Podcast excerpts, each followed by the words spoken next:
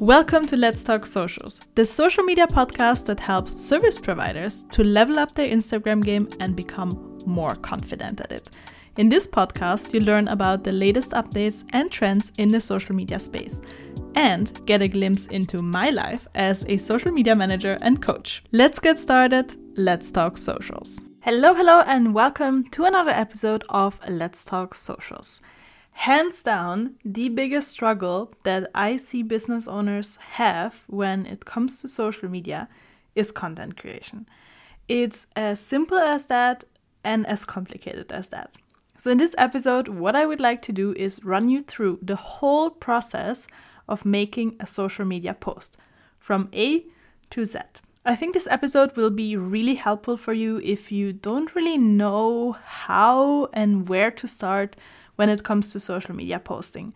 But even if you have done posts before, it can help you to streamline your process and maybe you'll be able to identify a few gaps along the way that you haven't really thought of before and that you could optimize. The process that I'm about to show you is how I post for myself and also for my clients. So, this is a proven process that works for me. That being said, you might need to tweak a few steps or do them in a different order than I do, because it depends a little bit on how your brain works and what's easiest for you. And in general, for every single one of my episodes, when I am giving you tips on processes or I explain how I do things, I always want you to try and see if it works for you. But if it doesn't, I won't be offended, okay? Actually, I would hate to know that you're using something that doesn't work just because I recommended it or someone else recommended it for that matter. So, have a look at how I do this, how I do the things in my business, and then decide if it works for you or if you need to make some tweaks. For the sake of this episode, we're going to stick to one example of a post so that you can see exactly what each step involves. So, my first and second step of the process can sometimes be switched around depending on the type of content and how we are planning the content. But you'll see in a second what I mean. Usually, my first step is to define a goal for the post and decide how it fits in with my overall strategy. A very common mistake that a lot of business owners make is that they just post whatever they feel like posting right now without thinking what the goal of the post is and what value lays in the post for the audience. The result of that are posts that don't really provide a lot of value and don't have an impact on your business's bottom line. It's great if you share a photo of your lunch, but is that valuable for your audience? Mm, probably rather not. Does it have an effect on your bottom line? No, it doesn't. So, your first step is what do you want to achieve with this post? Do you want to promote your freebie? Do you want to lead your audience to a new blog post? Do you want to generate more traffic for your website? Or maybe you want your audience to send a message. Figure out what your goal is first before you start doing anything else. The example that we're going to use for this episode is that I want to promote my new blog post. So I want to drive traffic to the website where this blog is hosted on so that people can read it and maybe have a look at the rest of my website and buy something else from me. The second step then here would be to see when I'm going to post this so that I can put it into my content calendar. As I said before, for some clients, I would first have a look at the number of posts that we're doing for that week and see where I still have gaps in the calendar and then try to fill them with posts. So in that case, I would then switch step number one and step number two around. But again, depends on how your process works. In general, it's really important that you have a good content calendar set up so that you don't forget posting about important dates, that you don't forget promoting um, your new launch or a new podcast, and just in general, don't forget about things that could fall between the cracks. Content calendar can also help you to have a bit of more variety in your content. Sometimes I see people post five reels in a row and then none anymore for the rest of the month. Or the opposite, just posting a lot of carousel posts, then one reel in between, and then again 20 carousel posts. So if you have a content calendar, you can bring a bit of more variety into your content and switch things up once in a while. If you don't currently have a content calendar that works for you, or if you have never had one in the first place, I can recommend my new mini course that I did together with Teachable's Creator Starter Pack. The goal of this course is to guide you through the process of setting up your content calendar and teaching you what should go into a content calendar and what not, and in general, how to stay organized when it comes to a content calendar. There's also a template included that you can use, so there's nothing that can go wrong. The course itself can not be purchased separately because it's part of the membership. But to me, it doesn't really make sense to buy only one course for the same price if I can actually just get a whole collection of courses that is continuously updated with materials from experts in various industries. The Creator Starter Pack is exactly that. So, if you're interested in learning more, there is a link to the membership in the show notes as well. Okay, let's get back to the content calendar for a second. Ideally, at the beginning of the month, you would have identified all important dates that need to go into the calendar. Now, you could see indeed that this week a new blog post is coming out, and uh, you, then you could decide to make the post about that. As I said before, you could either start from your content calendar and see where the gaps are and then try to fill them with posts, or you could first decide on a goal for a post and then see where you can fit it into a calendar. That is completely up to you. So now we already have a goal and we know the when we're going to post it, but we don't know really what we're going to post yet, right? In step number three, we want to identify what the post is going to be about. You could think of it as a working title or a topic for your post. Imagine that our blog post of this example includes three tips on how to meal prep. We could then decide that this particular post will be including one of these tips and will also include a call to action that encourages the followers to read the full blog post if they want to see the remaining two tips. Now we can move on to step four, where we want to decide on the format of our post.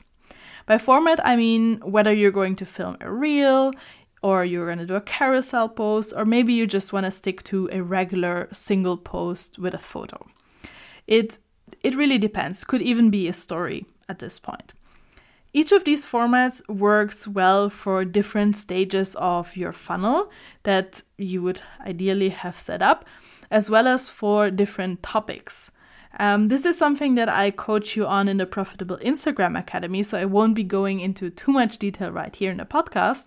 But what I would like you to do is to just brainstorm different ways on how you could do this post. For example, you could do a reel that you start with a sentence like, Want to start meal prepping? Here's a tip for you. And then you can go on talking about that tip. And at the end, you could say, Need more meal prepping tips? Check out my latest blog post. Or you could do a single post including this tip and include a call to action in your caption. There are lots of different options that you can choose from, but it's just important that at this step in the process you choose one of them. Step number five is then to actually make the content. Depending on the format that you have chosen, this will involve different things, but it can either be designing a graphic, taking photos, or filming videos. When it comes to designing a graphic, you could use something like Canva or any other design tool that you know your way around. Photos you can either take with your phone or with a camera, or maybe you even have some professional photos of your products or yourself from a previous photo shoot. When it comes to filming videos, especially talking head videos where you talk and don't just point or lip sync, like the one that we were going to do for this post, I would always recommend to write a short script for yourself so that you don't forget what you wanted to say, and more importantly, so you don't ramble on about things that aren't relevant. Once you have the script ready, you can film your video and upload it to your computer or your phone, wherever you're going to edit it. That would then involve cutting out any filler words, maybe adding closed captions, speeding up the video, whatever it will involve, it will involve. Obviously, if you do a graphic or a photo, you don't really need to cut it together anymore, but you might have to edit as well. Step number seven, if you are doing a video, or step number six in the process, if you are doing another type of post, is to write your caption.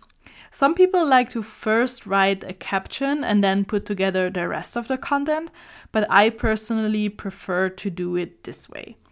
When it comes to writing your caption, you should always make sure that you have the three main components checked. First of all, there should always be a captivating hook that encourages your reader to read the rest of your caption. This could be something like a provoking statement or a question.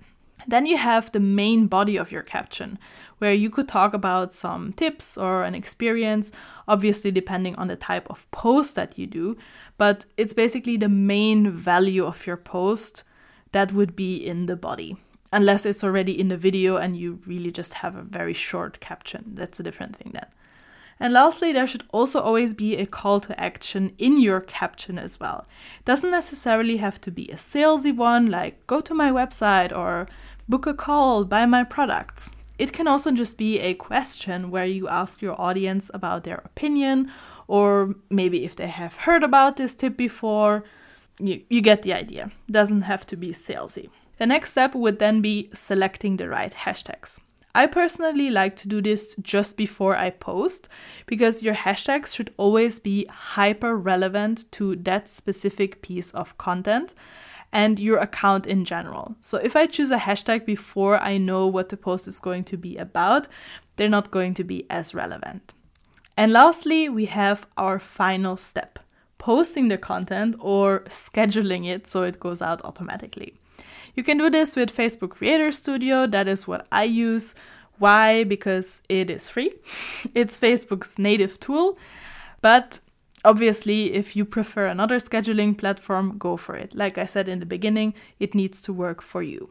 There's actually also one bonus step here, which happens after you post, and that would be sharing your post to your stories. Obviously, this is optional, and also replying to the first few comments that come in right away.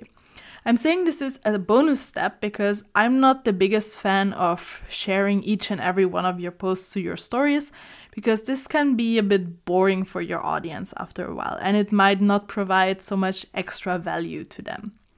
If you do post it to your stories, please don't hide it behind a sticker because I can guarantee you that 90% of your audience will not bother clicking on it if they don't know what your post is about right from the get go. This little hack is actually an outdated advice that a lot of Instagram gurus are still giving, and it could be one of the reasons why your story views are rather low.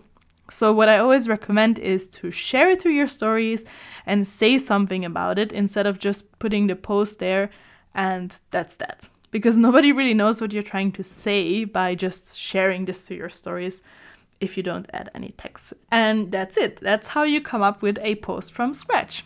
As always, I hope that this episode was helpful and interesting for you. And I just wanted to remind you again of my mini course on content calendars that is now available on the Creator Starter Pack. The link to the membership is in the show notes, and I will hear you next time when it's again time to talk socials.